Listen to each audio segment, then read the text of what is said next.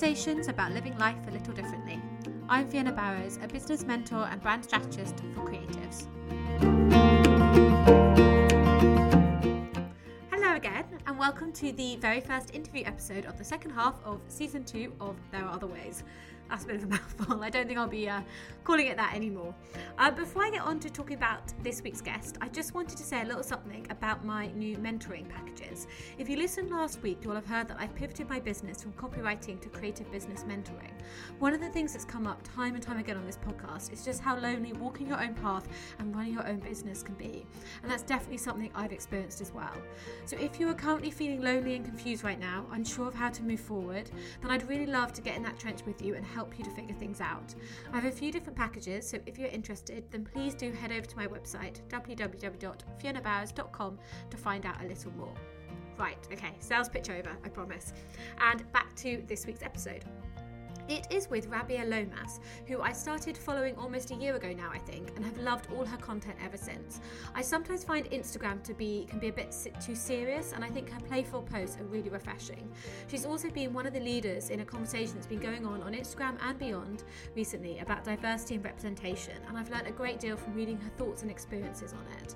We talked a lot about playfulness, the importance of it, and why creativity and play aren't encouraged in adults. Uh, we also talked about how she navigates between activism and playfulness playfulness. I really enjoyed chatting to her, and if you don't already, then I definitely recommend following her over on Instagram. But in the meantime, here is our conversation. Enjoy.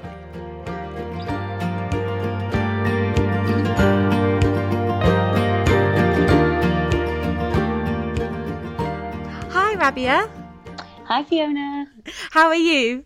I'm good, thank you. How are you? I'm good. I'm sorry you've got a, you've got a bit of a cold at the moment. I have, so hopefully my voice is nice and husky and easy to listen to, or it's going to be gravelly and hurt people's ears, one or the other. Uh, I think it sounds great. Ah, oh, thank you. And how and how are you? I thought you uh, had some sniffles just then. Yeah, sadly, I'm also in the. I think it's because we kind of had summer and then suddenly it sort of turned back to winter. Yeah. Um, and I think, like a lot of people, I've kind of come down with something as well. Um, oh. But anyway, we will soldier on today.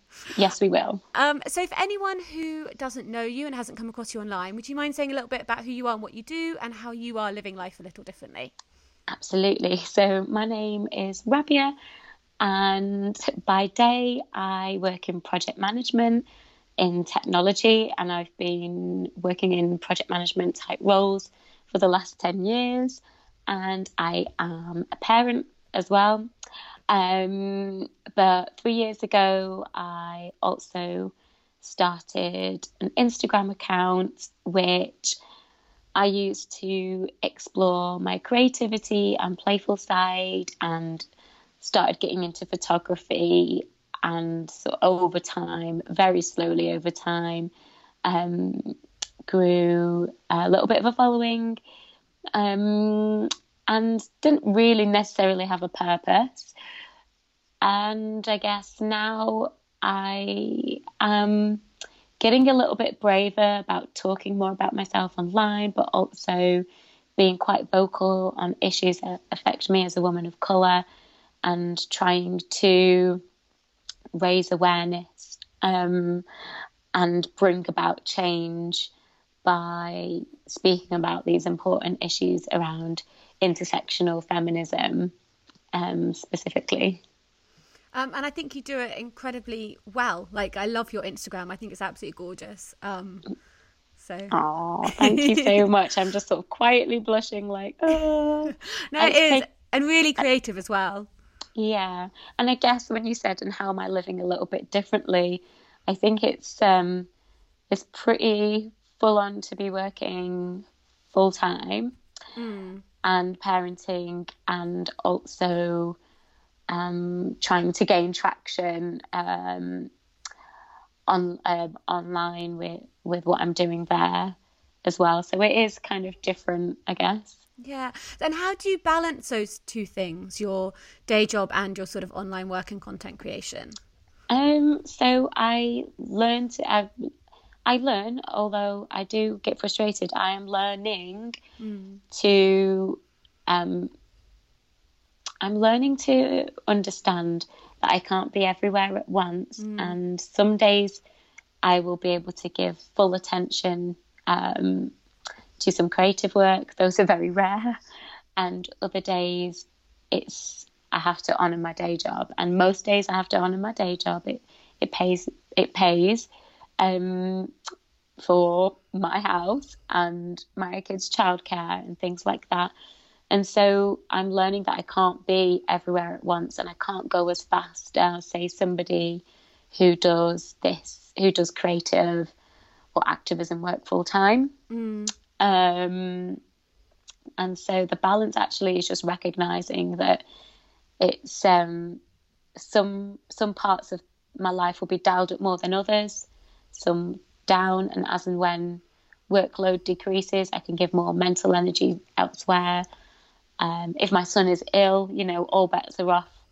Yeah. He's home, he's with me. You just, um, it's a constant sort of weaving and dodging, and I call it like a graphic equalizer. Um, and I actually wrote yeah. a, I wrote a blog post about it a couple of months ago. Um, about knowing what's important sets you free. And I always have in my mind that my family is important and my self care is important.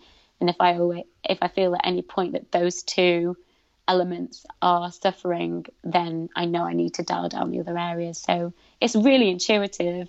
It's not at all anything to do with having a whiteboard with a plan and washi tape and post-it notes. It is it is not that because I just there's literally no point. I could write a plan today; it will be out of the water yeah. by next week.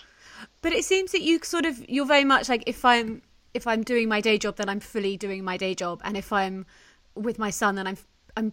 Do you do you do it like that? Like you're, you're fully, you know, you you sort of pay attention to what you're doing at the time. Yeah, and I'm also really crafty as well. So in my in my day job, there'll be a couple of days, and I'm flexible, and this is a real privilege. I have flexibility to be able to work from home one to two days a week. Like we're recording this on like a lunch hour, mm. um, and I am very like strategic about when I get up from my desk to go get a coffee. I can take sort of ten minutes to go and get a coffee, and in that time, I'll whip out my phone and share a few stories, for example, on Instagram that are important to me. Maintain some presence there um, things like that. So I'm, I am, I guess, quite fluid and uh, like dynamic. Mm. I just sort of do things in the margins. And do really. you find it hard moving between the two worlds because they're very different? You work in quite a corporate environment. Yeah, yeah, totally. Although I've got to say, with the things that I've been speaking about online recently, it's actually helped me in my day job to mm to try and challenge the status quo um, in the corporate environment. And so I tend to wear what I want to wear in the office. I don't wear blazers and smart things like most places. And I challenge in that way. I challenge not just with what I wear, I also challenge um, things like my organization's diversity and inclusion policy, things like that. And I'm finding more and more as I'm as I'm getting confident, I'm finding more and more um, uh, complementary and overlaps, if that makes mm. sense. Although for the large part, it does it does jar, um, and for the large part, there's a bit of compartmentalizing just so that I can just so that I can do a decent job of what mm. I'm doing. Yeah, for sure. It is hard mentally, for sure. I I can totally um, understand that. I I don't think I would be able to do it at all. Um, so hats off to you for doing Thank it. You. And do you feel like a pressure or expectation to leave your day job? Because there's sort of this narrative, isn't there, that you start as a side hustle and then eventually it's always with the aim of eventually going full time. I think. Well, yeah, I do, and this is the bit where I kick myself. I guess I feel a lot of pressure because I'm. It was okay when I was fairly invisible online because I felt like no one was really paying attention. Mm. And maybe people still aren't paying attention. But I do feel like as um, I've gained a little bit more popularity, I feel like um, people do watch where you move, your next steps, mm. what you mm. do, what you say. And I've been on previous people's podcasts where we've had very similar conversations and it's like oh yes you're on the cusp of something. And i feel like i've been on the cusp of something for two years and never. And i actually think that somebody once said to me that she said that some of the best sort of stories are the ones where you know it took it took like 10 15 years to build whatever it was that they were building. I still don't know what i'm building. Um, but I do feel that pressure because I feel more visible and I feel like every now and again people are watching what I do next. Mm. Um, but at the same time, I've got to be really sensible, and this mortgage isn't going to pay itself. Yeah. And I'm I'm under no illusions about how difficult freelancing can be and how it really can test your your resolve when when the work may be a little bit dry um, as well. Yeah, I think, I mean, I really believe strongly that it's like working for yourself is over glorified online. And Completely. The, the reality of it is, um, is very, very tough um, in lots of ways, but mainly fine, but also financially. Um, Completely. And it is, and I think some people do go into it slightly blind. I think, and sort of with this idea that it's that you know it'll be a couple of months before they're paying their bills, and it rarely happens like that. I think. Um, Definitely. Um, and I also think people have different starting points as well, and we've got to recognise that some people will be able to get there quicker through some of the privileges that they mm. have um, uh, than than others, and also we're most we're more likely to hear the success stories from from the ones that have done well because yeah. they have done well, so that you're in that sort of position to say, well, this is what I did. Here's what you can do, and actually, that's that that whatever formula that is um, that may not work, which is why I'm much more of a fan of these sort of anec- anecdote where we have different people's stories, different people's mm. anecdotes, um, because I think a broader representation, I think then people can take whatever nuggets they need to take the next step, as opposed as opposed to this is the kind of plan that I use. So now, if you follow this plan, you can have this too. Yeah, I also think what you said about um, sort of like not knowing what you're building is really interesting as well. Because, and I also mm. think that some of the most interesting and best businesses or sort of um, like platforms have come out of um, people giving space to not knowing and kind of finding their way. And I think that once you pull the trigger and put pressure on your um, sort of creativity or on your business to bring in your full salary, you don't get that sort of margin. Absolutely. And I actually do not think that I would be able to draw in anywhere close to my current salary mm. um, based on any of the paid work that I get. And the paid work that I've gotten is dribs and drabs of some brand work. I mean, I've only ever worked, I've only ever done maybe five paid adverts. That's not going to cut it. It's just no one, it's just not going to cut it. It's not going to cut it. It won't even make half of my month's salary. So it's, do you know what I mean? Mm. So I'm, I'm not going to, yeah, jack it in, and I wouldn't advise, wouldn't advise it until you've got, until, yeah, well, I wouldn't advise it just because I just couldn't risk that. Mm. Absolutely. And what what was it that drew you to starting to create content on Instagram? Sort of why did you begin, why did you first begin your account? Well, I was on maternity leave and I had time on my hands and I was largely, for the large part, pinned on the sofa um, under a baby who slept a lot during oh, wow. the day, but not during the night, oh. annoyingly. um, he's going to be turning four next month. So, yeah, I started, I, um, I created a new account. I had a personal account, which is full of all sorts of crap, but I created a new account and saw that my cousin Rither, um, she is at Before and Again. Oh, I love was, her.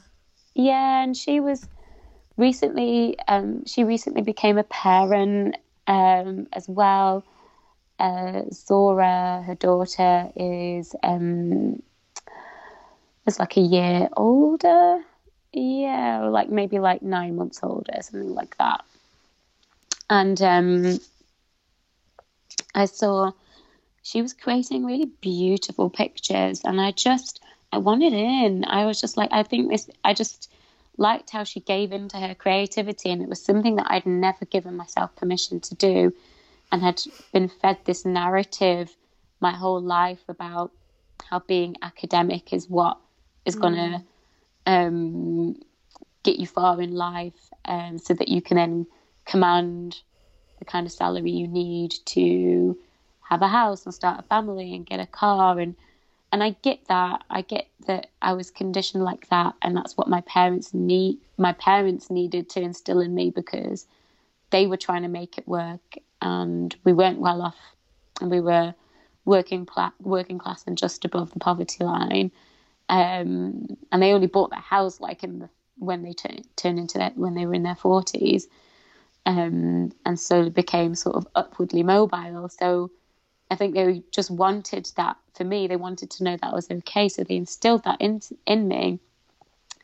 But it just meant that you know beyond primary school, and when I stopped doing art at high school, there was no mm. creativity there. So it just seeing someone that you're close to that you've grown up with um, share themselves and share their creative spirit online, it kind of gave me permission to try. And that's just how it started. And my first pictures are awful, but at the same time, they're some of the most precious moments to me because I was really, um, yeah, I was on my own and really discovering my creative self, which I hadn't tapped into for so long. Yeah, and, and why do you think that we're not encouraged to be creative once we leave childhood? Because I always think about it in terms of creative writing, that it's kind of taught at primary school and you write like stories every week, and then you get to sort of 11 or 12 and it just sort of drops from the curriculum. Yeah. I think education has the education system. Mm. Um, it's a lot. It's wider. I think it's societal and systemic.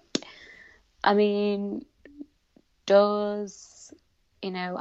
Uh, yeah, I think um, yeah, it's encouraged to a certain point, and then I feel like it is stamped out to some degree. And unless you have some kind of sport that you then play through like university and so on, it's and it, or you're doing a creative discipline like photography or something um, at university, I think that it's not encouraged. I, you know, how much does it make businesses money? You know, what's what's valued mm. in our society? Um, because I think art is valuable, but maybe it's not as easy to quantify. You know. Yeah, I think it also becomes something that sort of left to those who sort of have who only for those who have talent are really then encouraged not as like so it's sort of seen for like the end itself rather than as something that's important for its own oh, sake if that makes sense yeah no absolutely and i think there is snobbery and i've got no time for for that kind of snobbery mm. and i and i that's one of the things that i love about Instagram is it, it, it's encouraged a generate a generation of photographers because it's dem- democrat uh, it's it's made it democratic mm. and um and and then more people have access you, you can just you, you can be a photographer purely just using your your iPhone mm. um yeah yeah and i think also the fact that the arts are sort of seen as like um less secure in terms of jobs and also left less sort of lucrative and profitable means that it becomes something that only the privileged pursue because yeah. they don't need that safety net. Correct. And they have that I, safety net. And I think that that's such a and it's a te- I think it's a terrible thing because actually playing creativity in sort of more corporate corporate settings has been proven has been proven to impact the bottom line in a favorable way oh. because people are able to solve create problems in a creative fashion. They're able to come up with new ideas that are profitable. And ultimately people are just happier. And i do think that we need we need to um, we need our corporate environments to move away from you are in at nine, you leave at five, encouraging this um, culture of presenteeism is that's that what it as that what that's what it means to be good at your job when actually if there is space given to people's creativity, their play, the things that make them happy in life beyond um, beyond what they do at their desk, um, I think people would show up more whole, whole and authentic as themselves and want to give themselves more. Um, it's particularly around things like flexible working. Mm. We see that flexible working is encouraged if you are a parent. Why isn't it encouraged? Because you want to do a hobby one day a week, or you want to fit, leave early so you can get to that pottery class or whatever it is, you know? And I think that is not encouraged, but really ought to. Yeah, I totally agree. And I think it goes back to what you said that it's about what society values, and what society Correct. values is really limited. And it's yeah. money and status ultimately. Yeah, but people are unhappy. And I think in you know, more I think more people than ever are depressed and anxious and, and have these mental health problems because we're propping up a system for for what for for, for capitalism. I know it sounds really like big and political, but I kind of think no, I agree. It, it, it is it is that I was listening to a Radio Four program today, and they were talking about this very topic and how people are finding alternatives. They are leaving their nine to five. I was listening to the same program. Yeah, about the tiny woman. house movement as well. Yeah, there was the tiny house yeah. movement, and the one before that was there was a lady who went and uh, started her own brewery business. Um, there was an exec that he just left and wanted to become a cleaner because that's what made him happy. And it's people are leaving these jobs, I think, in droves where possible because the workplace does not cater for for our whole authentic selves and um, and they value certain things that I don't think we can give relentlessly and repeatedly for the rest of our lives without running ourselves into the ground. Mm. I don't think it's an accident that I've got a cold. I know I've got a three year old who gets germs, but I've also had a particularly stressful few weeks at work and I'm only just coming out of it. And every time I come out of a stressful period, I catch something. It's like mm. my body just goes, oh, guard down, all the germs come, you know? Yeah. And you're not, we're not meant to work at that relentless pace. Like our bodies aren't, aren't designed to kind of be going for that long. Exactly. Exactly. So was the sort of emphasis on playfulness, was that something that came out very naturally from you sort of beginning to like explore your creativity? Yeah, I it, it initially stemmed from the photography type work that I was doing on Instagram, and I started to think long and hard about what it is that I value in doing that, and ultimately, um, doing things with a sense of humor, with a sense of ingenuity, where I think of something new. It's it's a really wonderful thing to get lost in your art, whatever that may be. And I didn't know why I loved it, but I reflected on that and quite, it was probably around this time last year that I was really thinking about play in a deeper sense. And I've read quite a few things on play psychology and um, playfulness for adults and why it's why it's imperative and I just wanted to um, I just wanted to draw that out and advocate for it because I feel like we look around us and I can look at my immediate social group and we're we're never not busy doing things, mm. you know? We're never not in some kind of hamster wheel situation. So I just think there's so much value in play and also value i guess in being bored and and having white space to just kind yeah. of because we just don't seem to have any of that and i think back yeah. to like summer holidays when i was when you know i would get bored but then out of that i would then sort of like imagine a whole new world and you know like build it out of boxes and rubbish in the garden and oh. like you kind of you you create stuff and you have your mind kind of steps in and if we never let ourselves get bored then we never get to that stage absolutely and it's that same state in your brain is the same place that you know when you're in the zone and you're doing something yeah. and you're dead productive it's this exactly the same part of your brain and it's creating um, new pathways new neural pathways. It helps you problem solve better. It, it, it's actually good for you. It reduces your stress levels. People who play live longer as well. Um, you know and that's no accident. So it's good it's good for us and it's not just for, it's just not just for children. And it's self-care and it, and play is is different for different people. Some people's play is like you know free climbing mm. uh, mountains and that's not for me but you know whatever. If that's your your your thing of choice like go for it. It's it's not the same for everybody but i do encourage it. Yeah. So what what does play look like for you then? Definitely there's different kinds of play. There's sort of there's the get getting in front and behind the camera and posing and being silly and dressing up. Mm. I love that and executing um, a playful idea. That's good fun. Um, if I'm undisturbed, which for the large part I'm not undisturbed. If I'm undisturbed, it's it's it's a lot of fun and there's sort of kind of also a bit more passive play. I love going to the cinema. I'll try and take myself once a week, if possible, to see a new film. I'll go on my own, and I really enjoy.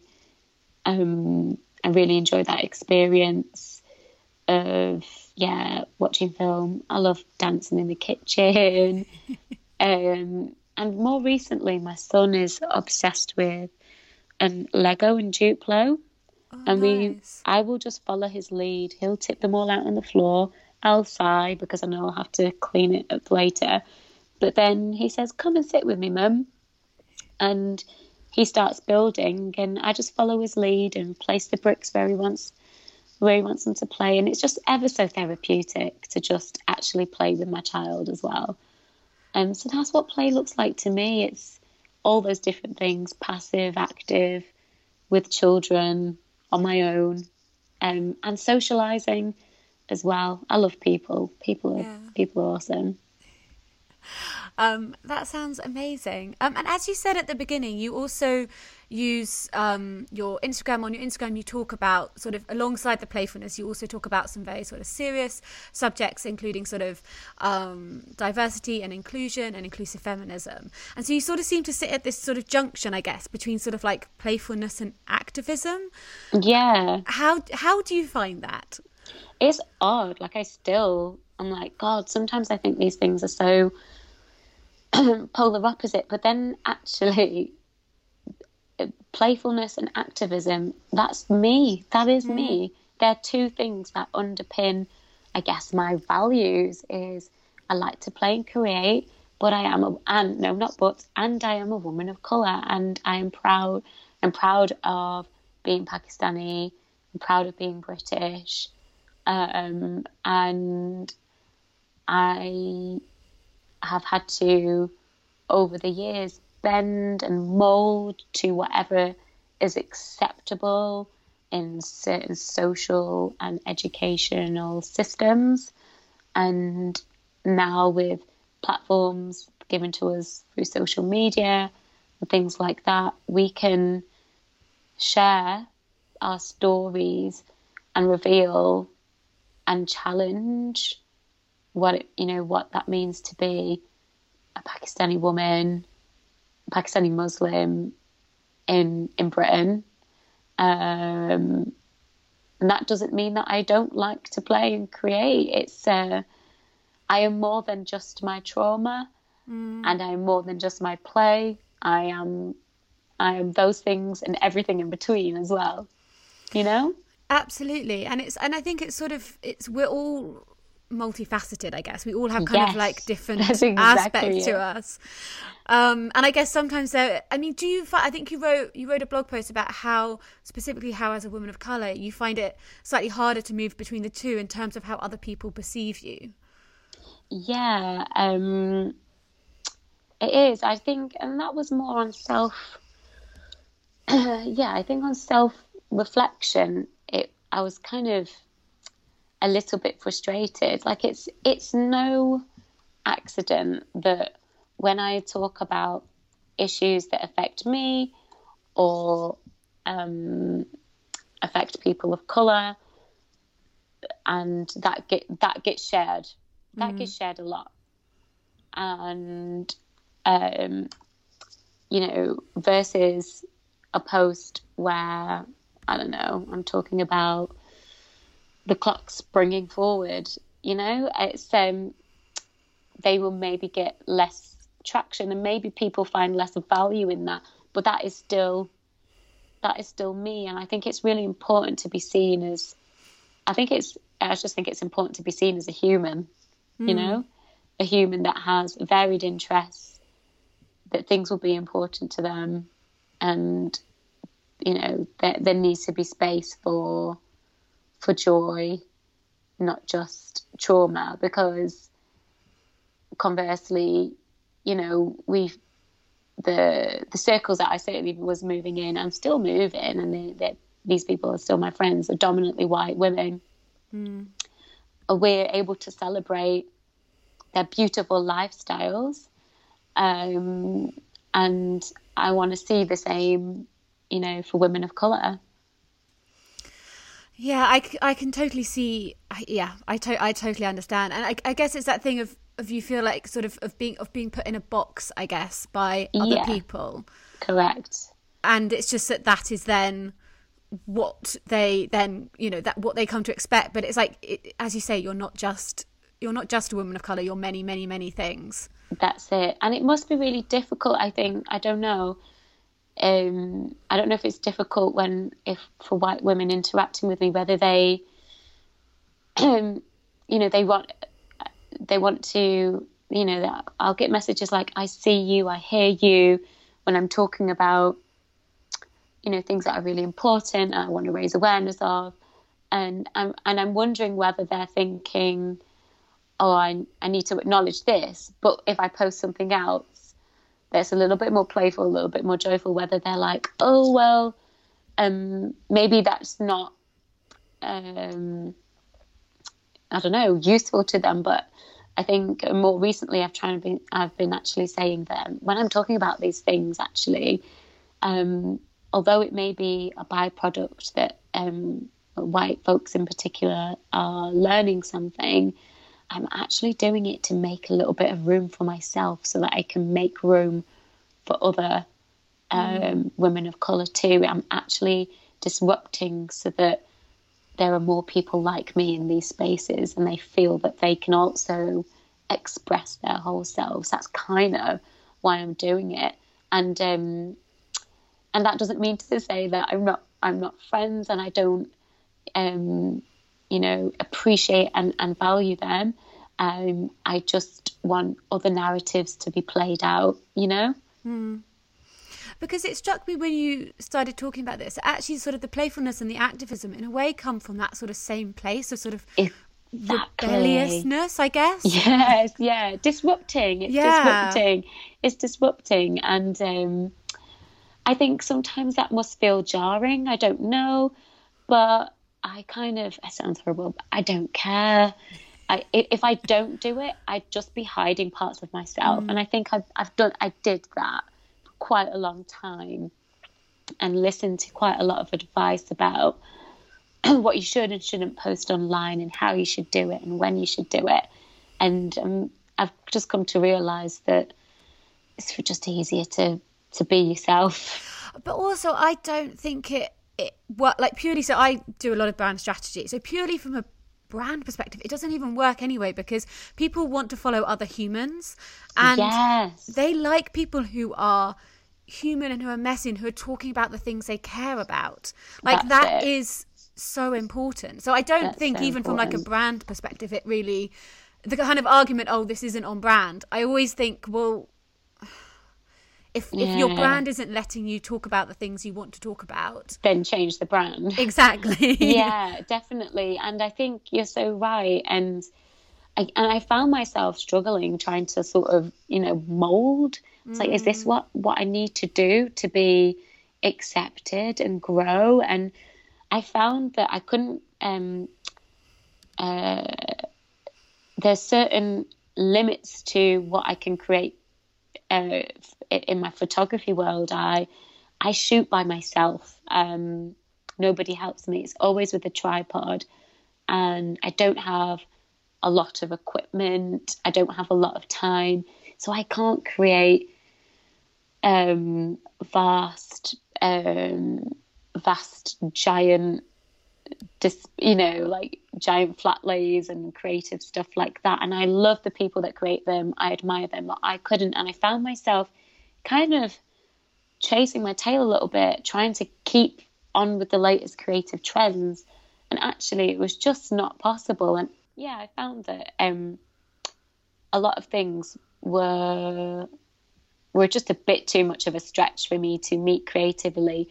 Not through lack of ability, although there is probably a little bit of that. I'm not the world's best editor um, and stuff like that, but I just can't regularly create the kind of content at the same rate, at the same quality.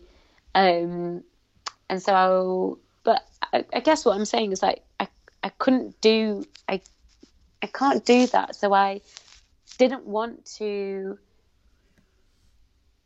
kill myself, basically, fall over myself.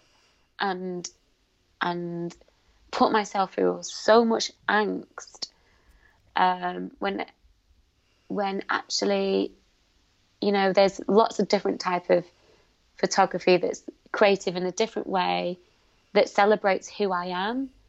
And some of my most po- popular pictures recently have not been grossly creative in terms of techniques and cutting shit out of cardboard but I've just played a little bit of dress up and put my fanciest um which is like a colloquial term for South Asian, um, but yeah, like desi outfit on, and really embraced that side of me, and, and that's been just as popular. And not that I'm doing it for popularity, but I guess what I'm trying to say is following those formulas um, with and with some of the leaders in in those industry. Um, you know, it's not a one size fits all. And I'm not saying they're saying that. In fact, I know that they themselves recognize they themselves recognize that and are not necessarily advocating advocating that either. Um, and as well, but it's when when you're influential um, and you have a, a big following, people do look to to that example. And I guess I'm quite happy to set a different example and I know that the right the people that will follow me are the ones that are happy to to follow my journey on that, you know? And I don't think that I really gave myself that permission until quite recently. And how and how has sort of giving yourself that permission, how has it sort of changed things for you? It's so empowering. I feel like the dynamics of I feel like the dynamics of who I interact with online have changed and I feel like I'm more connected to the I'm more connected to people and friends that value me not value me that embrace my whole me and I in turn them I feel like I'm really finding my sisterhood as well as yeah I just find I feel like so empowering and and previous relationships that I've had with um, creatives online who are white women, I feel like the dynamic has changed in those relationships. Not for any better. I just feel like I've got better boundaries, and that they now know know me at a more they know my whole self more and i feel like when you put your boundaries there people respect you mm. um, and i'm not saying that you know i'm doing this to command respect and admiration but it's nice to to know that if people don't like you it's no skin off my nose. And if people do like me cool you know stay for a little bit see what i'm about you know stick around if you're into it. Mm. it's just nice to have that that relationship where i'm not necessarily like about the growth and i want to be you know a recognized creative online. I'm kind of not in that headspace. And i think i was maybe like a year ago you know? Mm. Um, it's interesting you said that because I watched your live yesterday, and you said that one of the things that you're like keen to like explore and look at now is about the influencer um what do you call them? Um, um platforms, platforms. platforms. Yeah, yeah. And I just wonder whether you could talk a little bit about that and what you've kind yeah. of gathered, what you've kind what of found I've, out about that. what I've gathered, I've not gathered anything, and okay. maybe I've shown my cards way too soon. But I can't help it. I'm an oversharer, and why not? I'll talk about it here as well. It's not top secret, but I perceive, rightly or wrongly, a little bit of an imbalance with um with uh, with who gets the brand work and who doesn't. Yeah. I'm not affected by this personally. I've been getting more brand work than ever, and I'm pretty sure that's due to my follower count creeping up. But I do wonder with these influencer platforms what the ratio is for having people of colour, people from marginalised backgrounds, so whether they identify as LGBTQI plus and um, whether they have a disability, um, age as well. So I'm interested in looking at that dynamic because I think there is I think there is an imbalance. I don't, I can't say conclusively. I don't have the stats, but um, I want to do a little bit of an appraisal of that. Reach out to some of the leaders of these influencer platforms and and get their views and get their take on it. And if they've got information and data about the makeup of their influencers, um, I'd like them to share that. Much like how businesses publish their gender pay gaps, mm. I do think that we will need we need businesses and organisations to publish their BAME gaps and so on and so forth. And those aren't mandatory, but I would like them to be. And there's no reason if you've got the data, if you've got the raw data, if you're getting your influencers to sign equal opportunity type forms when they join, you can start gathering that data if you haven't got it.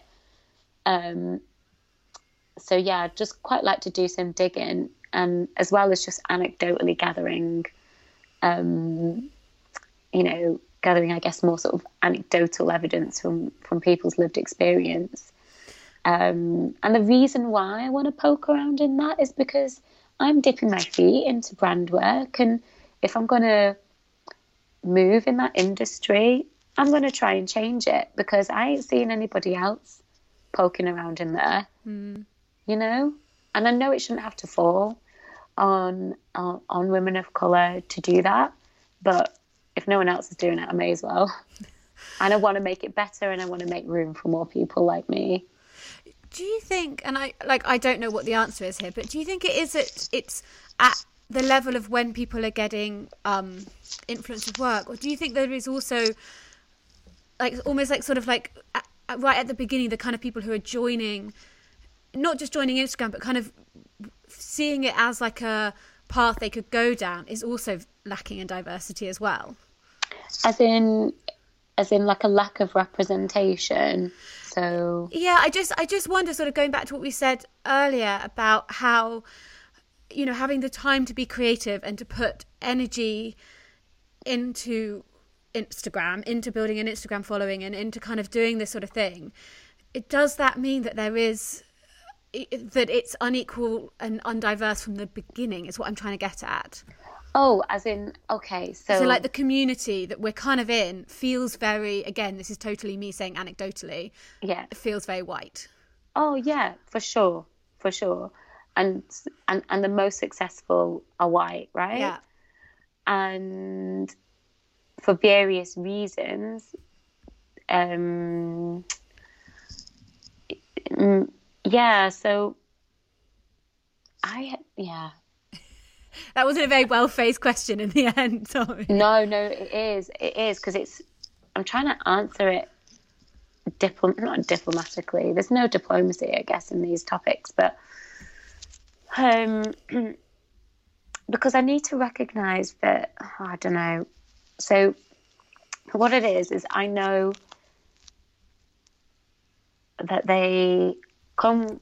They have in areas they have areas of privilege in areas where they don't have privilege. Um, I get that, but I think if you have a little bit of time on your hands and you're able to really go hard Instagram, you can really grow it. I know that that's what's happened for a lot of people who were perhaps maybe on on mat leave um, or whatever. I think that's quite a common theme. Now I went on mat leave, but mine didn't grow. But then I look at what I was taking on mat leave, and it was utter crap. And actually, I was very slow on the uptake that people could do that for a living. By the time I realised that people could do that for a living, I'd return back to work. And I think maybe if I had some kind of skill or knew then how strategic people were, I may have gotten further along farther. I don't know. Um, but I think if you're struggling for time to begin with, then you're gonna definitely not get as far as you as, as others who do have that time. Mm. That makes sense. But I'm I'm broad brushing it, and we all know what it's like on mat leave. You think you've got time, but half the time, you know, you it, the day runs away with you under a flurry of pooey nappies and play dates and God knows what. Uh, yeah, I can I can just imagine. Um, I can totally imagine. Anyway, um, before I let you go, I ask everyone what is the hardest thing about living life a little differently for you. Oh, the hardest thing about living life a little differently is um oh the hardest thing is that for me is that I want to do it all now, mm. all at the same time. I want it now, and so the hardest thing is is having having the patience and the resolve to to trust the process and carry on, um, and and trusting that that things will come. Mm. For sure, I find that really difficult. And I think, and I guess that your direction will kind of make itself clear, and it will unfold in its own time in its own way.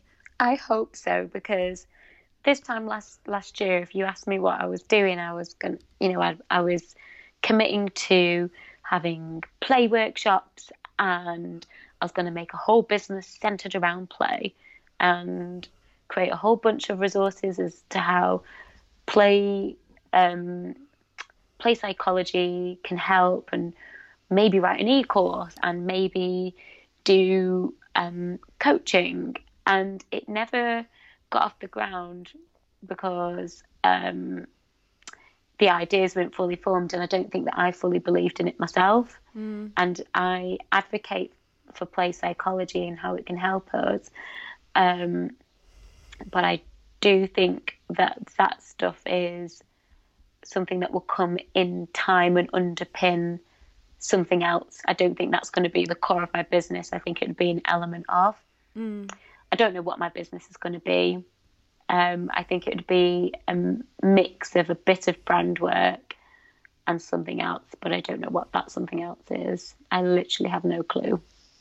But it seems to me though that if you had kind of gone down that play route, then you would have had that feeling now of being like having a business that didn't feel right for you. That exactly, and then and having I... to unpick it. Exactly. And so I took, it was so funny, sort of within, within the time, so funny, within sort of three or four months of like making that decision, I was like, oh no, I'm not getting fizzy feelings from this. This feels like a lot of pressure. And I actually don't think that this is going to bring me closer to being my full self. And the moment I let it go and said, This isn't for now, but you still love play and you'll always find a way to keep it in your life somehow and advocate for it, then new things started happening, you know? Mm. So I think it is just, it sounds so waffly. When people say trust the process, I was just like, yeah, whatever. but I think it's kind of true. Just pursue what what gives you that purpose and that drive that that lights you up. Mm. And um, talk about those things, make those things whatever it is, and then take it from there. You don't have to have this polished, specific business with all these brand values. Um, those can come in time, you mm. know? Absolutely. And what's been the best thing about living life a little differently for you? I think the best thing is that I'm getting more confident about who I am in this world and what I stand for. I've always been somebody that's had wishy washy boundaries, wanting to please people. Mm. And these last few months have been a huge acceleration of growth, which I did not anticipate, um, of personal growth, which I did not anticipate.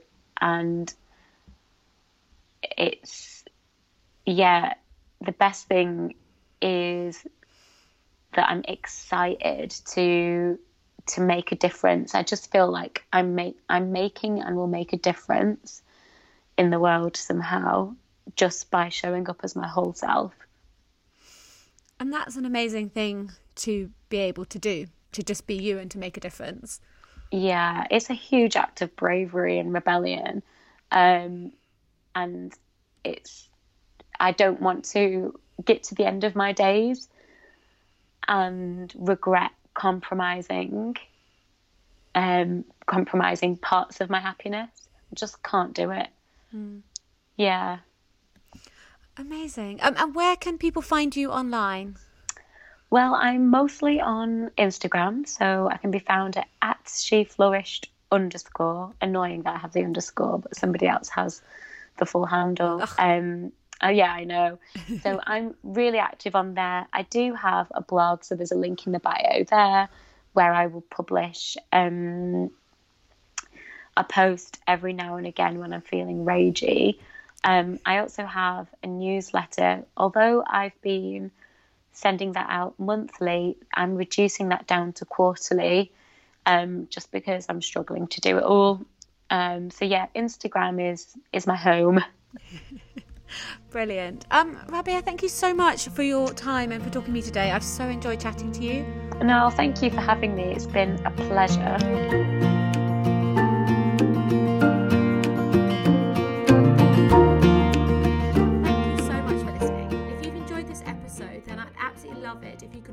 Review, and subscribe to this podcast. It really does help put it in front of other people who might like it. And I do a little happy dance every time I get a new review, so they really do mean something. If you would like to join in the conversation, then please do come and find me over on Instagram. I'm at F Barrows. You can also find out more about my new creative mentoring packages on my website, www.fionabowers.com. And you can also subscribe to my weekly newsletter, Letter and Notes, in which I share in stories and insights from my own experience in living life a little differently. Until next time.